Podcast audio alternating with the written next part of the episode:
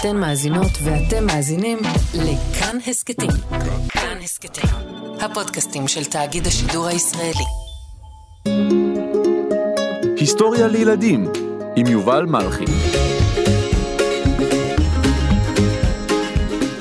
פני בולוק וורקמן, מטפסת הערים.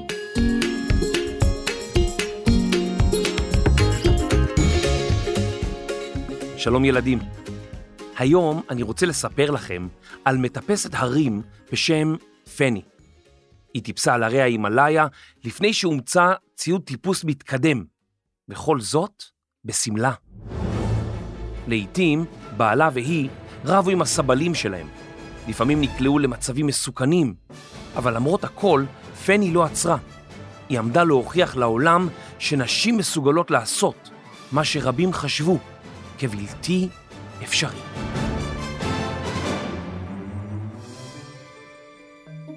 פני בולוק נולדה במדינת מסצ'וסטס בארצות הברית בשנת 1859. כשהייתה בת שבע, נבחר אביה למושל המדינה. בילדותה אהבה פני בעיקר חיות, והיא הייתה לרוכבת סוסים מצוינת. אמה של פני הייתה ממשפחה עמידה, עשירה, ובגיל 17 הפליגה פני לאירופה כדי ללמוד במוסדות יוקרתיים בצרפת ובגרמניה. בשנת 1881, כשהייתה פני בת 22, היא התחתנה עם רופא בשם ויליאם וורקמן, שהיה מבוגר ממנה ב-12 שנים. שלוש שנים לאחר נישואיהם נולדה בתם, רייצ'ל. בעלה של פני עבד במשך שעות ארוכות ובלחץ. כתוצאה מכך הוא סבל מבעיות בריאות. פני הציע לו לצאת למסע, להתאוורר ולחזור רענן יותר. ויליאם הסכים. בני הזוג מכרו את ביתם המרווח ויצאו לטיול באירופה. את ביתם הם השאירו עם סבתא.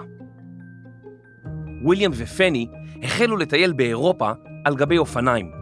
למעשה, הם לא ידעו לרכב על אופניים, אז קודם הם למדו ורק אז החלו לטייל. טיולי האופניים שלהם היו מרעננים עד כדי כך שהם לא הפסיקו. הם רכבו ורכבו בכל רחבי אירופה, על אופניים. פני, אני אוהב את האופניים. גם אני, ויליאם. פני, כואב לי קצת האחוריים. גם לי, גם לי, ויליאם. אולי נרד קצת, פני, ונלך ברגל. רעיון מעולה, ויליאם. או, תראה, יש פה הר גבוה. רוצה תחרות מי מגיע ראשון למעלה? אבל פני, זה האלפים, זה אלפי מטרים. אז תחרות? יאללה, אני, אני משיג אותך. אני, פני, אני, אני, אני, אני יכול להשיג אותך. אוי, זה גבוה, נורא, וואו.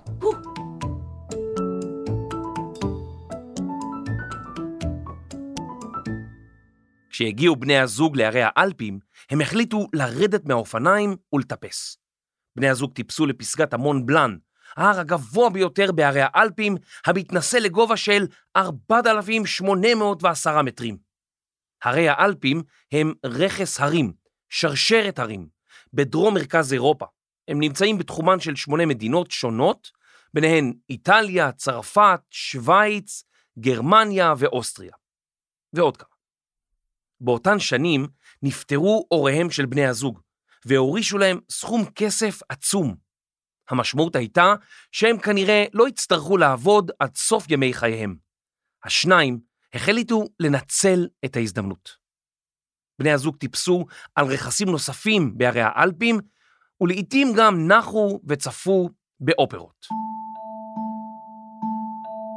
בשנת 1889 נולד בנם השני של בני הזוג, זיגפריד, אך הוא נפטר בגיל צעיר.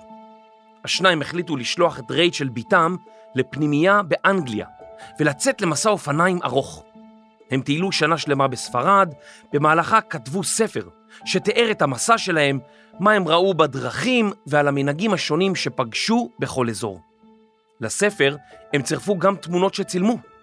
פני הייתה בעיקר אחראית על הכתיבה, וויליאם על הייעוץ המדעי. וויליאם גם כתב כתבות מדעיות שאותן פרסם במגזינים שונים שעסקו בטיפוס הרים ובגיאולוגיה, אחד מתחומי חקר כדור הארץ שחוקר רעידות אדמה, הרי געש ועוד. גיאולוגיה. בני הזוג המשיכו במסעות האופניים והטיולים שלהם והגיעו לצפון אפריקה, למצרים, לארץ ישראל ולטורקיה.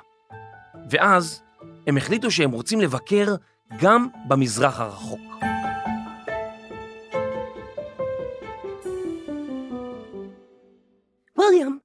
ניסע עוד מזרחה. מזרחה? את מתכוונת שניסע באופניים במדבר? לא, יותר מזרחה. את רוצה מזרח רחוק? את יודעת שהאירופים נתנו את השמות לאזורים הללו? לאימפריה העות'מאנית הם קראו מזרח קרוב. לאזור של ארץ ישראל הם קראו מזרח אמצע או תיכון. ולמדינות במזרח אסיה הם קראו מזרח רחוק, בגלל שהוא היה רחוק מאוד מאירופה. מה זה? פני, איפה את? פני? או, או, תראו, היא על ספינה. היי, פני, מה זה כתוב? להודו. או, פני, אנחנו נוסעים להודו? להודו? ייי! אני, אני חלמתי תמיד להגיע להודו! וואו!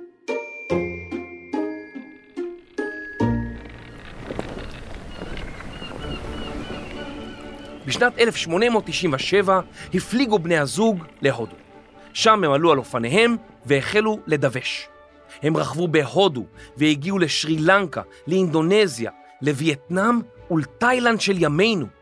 הם גמעו מרחק אדיר של כ-22 אלף קילומטרים, אבל הקיץ הלוהט והלח של דרום-מזרח אסיה היה קשה עבורם. הם החליטו לעלות לצפונה של הודו, שם מזג האוויר קריר יותר.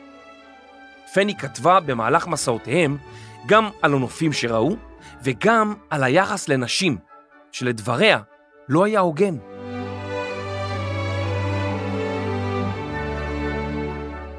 כשעלו בני הזוג צפונה, הם הגיעו לשיפולי רכס הרי קרקורם, רכס הרים בין המדינות פקיסטן, הודו וסין. זהו אחד מרכסי ההרים הגבוהים ביותר בעולם, ובעבר נהגו להגדיר אותו כחלק מרכס ההימאליה. כיום הוא נחשב לרכס נפרד. רכס הרים הוא למעשה קבוצה של הרים שבינם לבין הרים אחרים יש הפרדה טבעית, כמו למשל עמקים או נהרות. ברכס קרקורם ישנן עשרות פסגות, והגבוהות ביותר מתנסות לגובה של למעלה מ-8,000 מטרים. המפורסמת שבהן היא פסגת K2, המתנשאת לגובה 8,611 מטרים. זוהי הפסגה השנייה בגובה בעולם לאחר הר האברסט, המתנשא לגובה של 8,848 מטרים. בני הזוג התרגשו למראה ההרים הגבוהים, ובשנת 1899, פני בת ה-40 וויליאם בן ה-52 החלו במסע של כ-250 קילומטרים, בהם טיפסו לשלוש פסגות בגובה של יותר מ-5,000 מטרים. הם ראו מקומות שעד אז היו מוכרים למקומיים בלבד.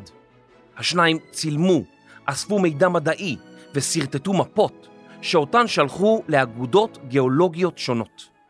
שנה מאוחר יותר, הם שוב חזרו לאותו אזור וטיפסו על רכסים גבוהים יותר.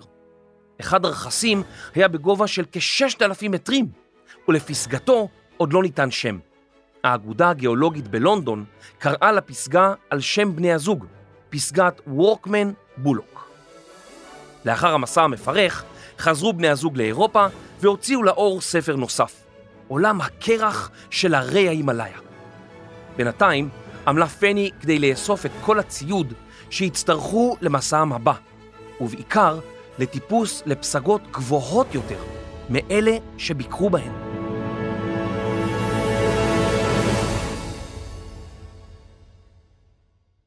אחת הבעיות בטיפוס הרים של אותם ימים הייתה מהירות.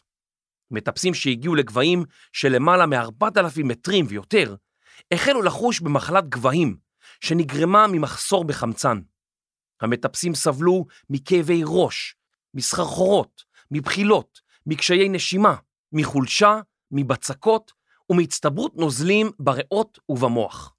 הסימנים האלה מופיעים בעיקר בקרב מטפסים שלא לקחו את הזמן כדי להסתגל לכמות חמצן נכונה בגבהים שכאלו. הם טיפסו מהר מדי, גבוה מדי. אבל פני וויליאם טיפסו לאט. הם היו מבוגרים, היו להם המון מלווים, הבגדים שלבשו היו כבדים, והמסלולים היו מאתגרים. אז הם טיפסו לאט. הטיפוס האיטי גרם לכך שהם הסתגלו לגבהים לאט-לאט, ולא חלו במחלת גבהים, שרבים מהמטפסים, שהיו בעלי כושר גופני עדיף, חלו בה. אני חושב שפני אפילו שרה שיר באותם ימים. בא לי, בא לי, בא לי כן אחד פנומנלי, שאקח אותו איתי לעמק ונראה את הוואלי, לא יגיד לי מה נראה לי, לא יגיד לי מה נסגר, כי אני ילדה של טבע, אל תיקח אותי לבר. בא לי מישהו שיקשיב לי ויעשה כל מה שאני רוצה. כזה שלא אכפת לו מה יגידו, אחד קצת משוגע. היי, hey, זאת אני. אם אתה לא יודע, פסיכי זה הקטע. פסיכי, זה הקטע. היי, זאת אני. אז תתחיל להתמודד. אה, אתם לא מכירים את השיר הזה?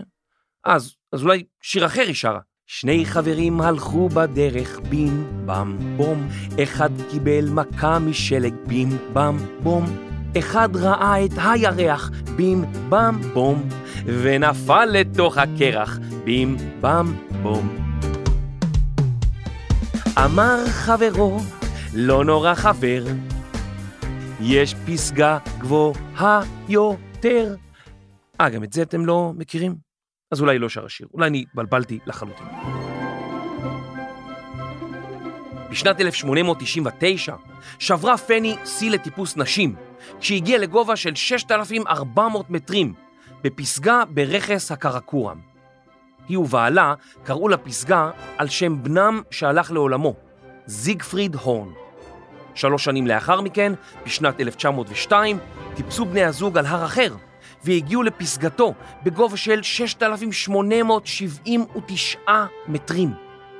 פני כמובן עשתה זאת עם שמלה. כדי לערוך מסעות מסוכנים ומפרכים שכאלה, שכרו בני הזוג משלחת בת כמאה אנשים לעזור להם בטיפוס ולסחוב את הציוד הכבד. אל המשלחת צורפו גם עשרות תרנגולות וכבשים שסיפקו ביצים וחלב. המשלחת סחבה עימה גם מזון רב, בגדי צמר כבדים, שמיכות, אוהלי בד, חומרי בעירה, קיריים ועצים למדורות. בעת הטיפוס בנו חברי המשלחת מחנות בגבהים שונים והשאירו שם מזון ועצים. כשהיו מגיעים לגובה של כ-5,500 מטרים, המשלחת הייתה נעצרת במחנה, ורק וויליאם, פני וקומץ מאנשי המשלחת היו עולים עד לפסגה הגבוהה. אבל לא תמיד הכל הלך חלק. כשטיפסו לאחת הפסגות וחזרו מאושרים למחנה הנמוך יותר, גילו כי כל אנשי המחנה עזבו ולקחו את הציוד עמם. פני כתבה, קפאנו מקור והיינו רעבים. אמרנו לעצמנו שאנחנו ברי מזל שהם השאירו מאחור עצים למדורה. למחרת בבוקר המשכנו בירידה שהייתה אמורה לקחת יומיים, ולא ידענו אם במחנה הבא נמצא אנשים או מזון. האמת היא שפני וויליאם רבו לעיתים קרובות עם הסבלים שלהם. לעתים היו הסבלים נחלקים לקבוצות של שלושה או ארבעה, ובאמצע הלילה מעמיסים כמה שיותר מצרכים ונעלמים אל חשכת הליל. פני סיפרה כי לעתים הסבלים דרשו מחיר מסוים, וכשהגיעו קרוב לאחת הפסגות הם דרשו עוד כסף באותו הרגע, או שהם יעזבו את המשלחת בקור המקפיא. באחד המסעות שלהם לקרחון צ'וגו לנגמה בהרי קרקורם בצפון פקיסטן, נטשו אותם הסבלים בזה אחר זה, ומתוך 87 איש שהחלו את המסע, רק 32 סיימו אותו. רבים מהסבלים האשימו את בני הזוג האמריקנים שהם לא הבינו את האוכלוסייה המקומית, לא הבינו שגברים מעולם לא קיבלו פקודות מנשים, ובני הזוג גם הואשמו כי התנהגו למקומיים בהתנשאות ובגסות רוח. למסעות הבאים שלהם צירפו בני הזוג כמה סבלים איטלקיים שהכירו היטב את ערי האלפים, ועליהם סמכו יותר. בעת שסיירו בקרחון צ'וגו לנגמה היה עצום, הקימו בני הזוג מחנות שונים בפסגת הקרחון כדי לאסוף מידע מדעי עליו. במשך חמישה חודשים הם שהו על הקרחון, כאשר כל כמה שבועות הם שינו את מיקום המחנה שלהם. הסבלים היו יורדים מהקרחון ועולים חזרה עם ציוד ואספקה. ויליאם וורקמן פרסם מאמרים במגזינים מדעיים, שבהם סיפר על החוויה של שהייה ארוכה בגובה של יותר מ-6,000 מטרים. כפי הנראה, בני הזוג היו המערביים הראשונים לעשות זאת אי פעם. אתם יודעים מה? בואו ניסע לאותו קרחון במכונת הזמן של כאן, כדי לראיין אותם. אוקיי, אז הנה בואו ניכנס למכונה, בואו נניע, רגע, ננסה שוב, נניע, או, אוקיי, ו... אל 1902.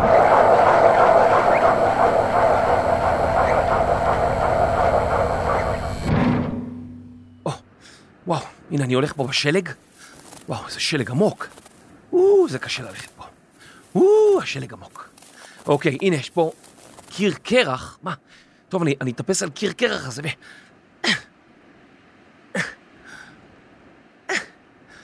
פה, אני תוקע את היתדות, אני תוקע את היתדות בקרח, מטפס, מושך את עצמי למעלה. או, נהיה קר פה ממש. או, שלום, פני וויליאם! או, אני יודע שאתם קצת מופתעים לראות אותי, אבל לא נורא. אה, איך אתם... אה, אה, מה, מה, מה, מה של, של, שלומכם? וויליאם, מה אומר האיש המוזר הזה? אני לא מצליחה להבין מילה. פני, הוא, משהו עם השיניים עושה ככה, אולי זו שפה של מקומיים? לא, לא, לא, לא, לא, אני, אני עם ישראל, אני רציתי לשאול אתכם, אתם יודעים מה, אני, אני אבוא בפעם אחרת. אני אבוא בפעם אחרת, מכונת הזמן, קחי אותי חזרה. או. וואלה, זה ממש קר שם בקרחון. כשאתם מדמיינים מטפס הרים, בטח אתם מדמיינים מישהו או מישהי עם לבוש חדשני, כמעט כמו אסטרונאוט. אבל פני, כיאה לאותה תקופה, לבשה שמלות. מתחת לשמלה אומנם היו לה מכנסיים חמים וארוכים, אך כיאה לנשים של אותה התקופה, היא לא סתם לבשה שמלה, אלא שמלה גדולה ונפוחה. הייתי רוצה לראות מטפס הרים של ימינו מגיע לפסגה כלשהי עם החצאית הארוכה והנפוחה של פני. אבל לעתים אגרו המכפלות בשמלה שלה, שלג, ופעם אחת פני נפלה לתוך נקי קרח. המשלחת חילצה אותה במשך חצי שעה, ולקח לפני שלושה ימים להפשיר. היא הבינה שהיא צריכה ללבוש לבוש נוח יותר, והיא החלה ללבוש חצאית קצרה יותר. לאחר כל מסע, היו בני הזוג מפליגים חזרה לארצות הברית או לאירופה. הם נחו, כתבו ספרים ומאמרים ותכננו את המסע הבא שלהם. השניים היו למרצים מבוקשים מאוד, והם בילו את זמנם בהרצאות רבות לאגודות מדעיות ולקבוצות של מטפסי הרים. הם סיפרו להם על חוויותיהם, על מזג האוויר ועל החי והצומח בערי ההימאליה ובערי הקרקורם. בשנת 1905 הופיעו בני הזוג בפני החברה הגיאוגרפית המלכותית של אנגליה. הייתה זו אגודה מדעית בריטית שנוסדה בשנת 1830 כדי לקדם את מדע הגיאוגרפיה. צריך לזכור שמקומות רבים עדיין לא מופו ברחבי העולם, והחברה תמכה במסעות ובחוקרים רבים, והייתה אחת האגודות המרתקות והמפורסמות בעולם. בין השאר, הם תמכו בדמויות שהזכרנו בפרקים קודמים של היסטוריה לילדים, דרווין, דיוויד ליבינגסטון והנרי מורטון סטנלי, שמיפו את יבשת אפריקה, ואדמונד הילרי וטנזינג נורגי, שהגיעו ראשונים לפסגת האברסט. באותן שנים, נשים לא הורשו להשתתף בוועדות רשמיות ובאגודות מדעיות, ופני, לא רק שהיא השתתפה, אלא הייתה האישה השנייה שנאמה מול האגודה. בשנת 1906, בגיל 47, שברה פני שיא נוסף. היא וויליאם יצאו למסע מפרך בין כמעט 600 קילומטרים. הם הגיעו לפסגה בהרי ההימאליה בשם פסגת פינקל, בגובה של 6,930 מטרים.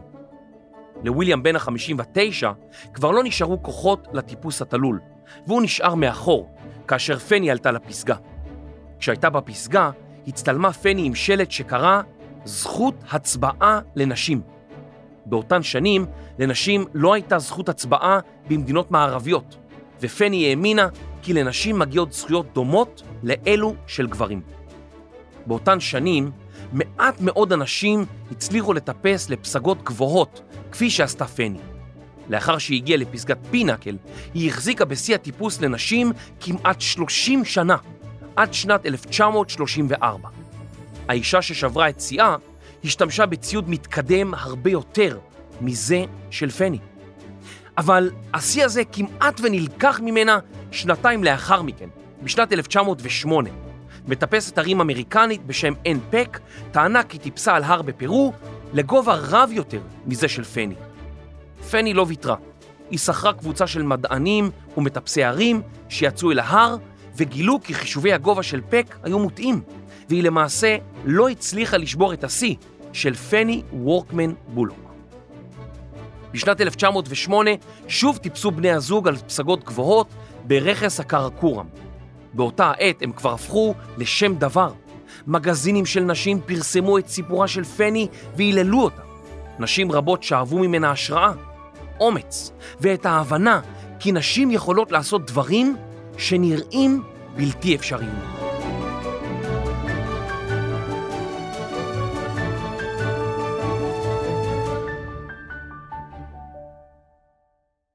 בשנת 1911 חזרו בני הזוג להרי ההימאליה לשני מסעות טיפוס נוספים. בינתיים באנגליה, בתם רייצ'ל סיימה את לימודיה והפכה לגיאולוגית. היא פרסמה מחקרים רבים, וכמו אמה לחמה למען זכויות נשים. באותה שנה התחתנה רייצ'ל עם איש עסקים עשיר, אך הוריה היו בעוד מסע טיפוס, ולא השתתפו בחתונתה. בינתיים, ברכס הקרקורם, פני בת ה-53 ובעלה וויליאם בן ה-65 טיפסו על קרחון סייצ'ן, או בשמו האחר, קרחון הורדים. בעת הטיפוס עצרה החבורה של פני כדי להצטלם. פני וסבלה האישי, אדם מקומי בשם צ'נוז, התרחקו מעט מהשביל. פני הציע שהם יקשרו בחבל זה לזו, אבל צ'נוז צחק ושם את החבל על כתפו. כשהתקרבו השניים למקום שבו רצו להצטלם, צ'נוז לא בדק את הקרח כפי שתמיד עשה, ונפל לתוך בק הקרח בעומק של כ-20 מטרים, ועימו החבל הארוך שהיה תלוי על כתפו. כמה סבלים שהיו עמם הלכו להביא חבל מהסבלים האחרים, שבינתיים התרחקו מאוד. בגובה הרב בו שהו, החמצן היה דליל, ואי אפשר היה לרוץ. משחזרו עם החבל, הורידו את הסבל הקטן ביותר, שהצליח למשוך את שנוז מבין נקיק הקרח, אך צ'נוז לא שרד. בני הזוג השלימו את הטיפוס שהיה האחרון שלהם. לאחר אותו טיפוס חזרו בני הזוג לאירופה, עת פרצה מלחמת העולם הראשונה. פני התקבלה לאגודות מדעיות רבות, זכתה בפרסים והייתה לאישה פורצת דרך עבור נשים רבות. בשנת 1917 היא חלתה במחלה קשה, וכמה שנים מאוחר יותר, בשנת 1925, הלכה לעולמה בגיל 66. בצוואתה הורישה כספים רבים לאוניברסיטאות של נשים בארצות הברית. וויליאם וורקמן נפטר שנים מאוחר יותר, בגיל 90. במהלך חייהם כתבו בני הזוג שמונה ספרים על המקומות שבהם ביקרו עם אופניהם ובטיפוס הרים. הם היו שותפים מלאים גם לטיפוס וגם לתכנון המסעות, ובסך הכל ערכו בני הזוג שמונה מסעות קשים ומפרכים בערי ההימאליה וברכס הקרקורם. פני הוכיחה לעולם כי נשים מסוגלות להיות חוקרות ומדעניות ולצאת למסעות קשים ביותר, שגם גברים חסונים חששו מהם. היא פילסה את דרכה אל אגודות מדעיות שלא קיבלו נשים כחברות, ודאגה להשמיע את קולה בנושא זכות הצבעה לנשים. פני הייתה מטפסת הרים ואישה פורצת דרך. בשנת 1920 זכתה פני לראות כי נשים אכן קיבלו את זכות ההצבעה בארצות הברית, וכמה שנים מאוחר יותר, אף בבריטניה. אילו פני חייתה כיום, האם הייתה מגיעה לפסגת האברסט? סביר להניח שכן, אבל כנראה בלי השמלה.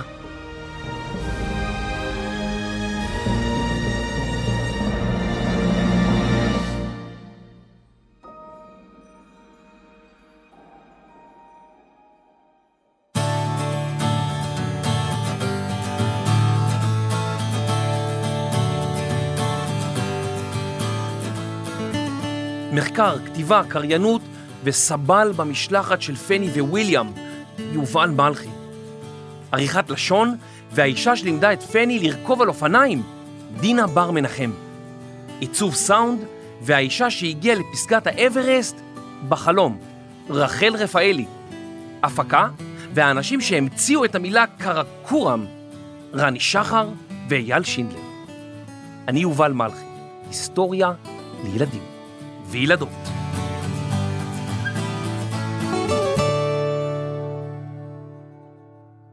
הורים וילדים יקרים, פרקים נוספים של היסטוריה לילדים ניתן למצוא באתר כאן, ביישומון כאן וגם ביישומון כאן ברכב.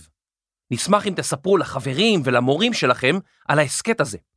אם אתם אוהבים את ההסכת היסטוריה לילדים, אז דרגו אותנו באפליקציית הפודקאסטים של אפל. ואם אתם רוצים לדבר איתנו, הצטרפו לקבוצת היסטוריה לילדים בטלגרם. תודה.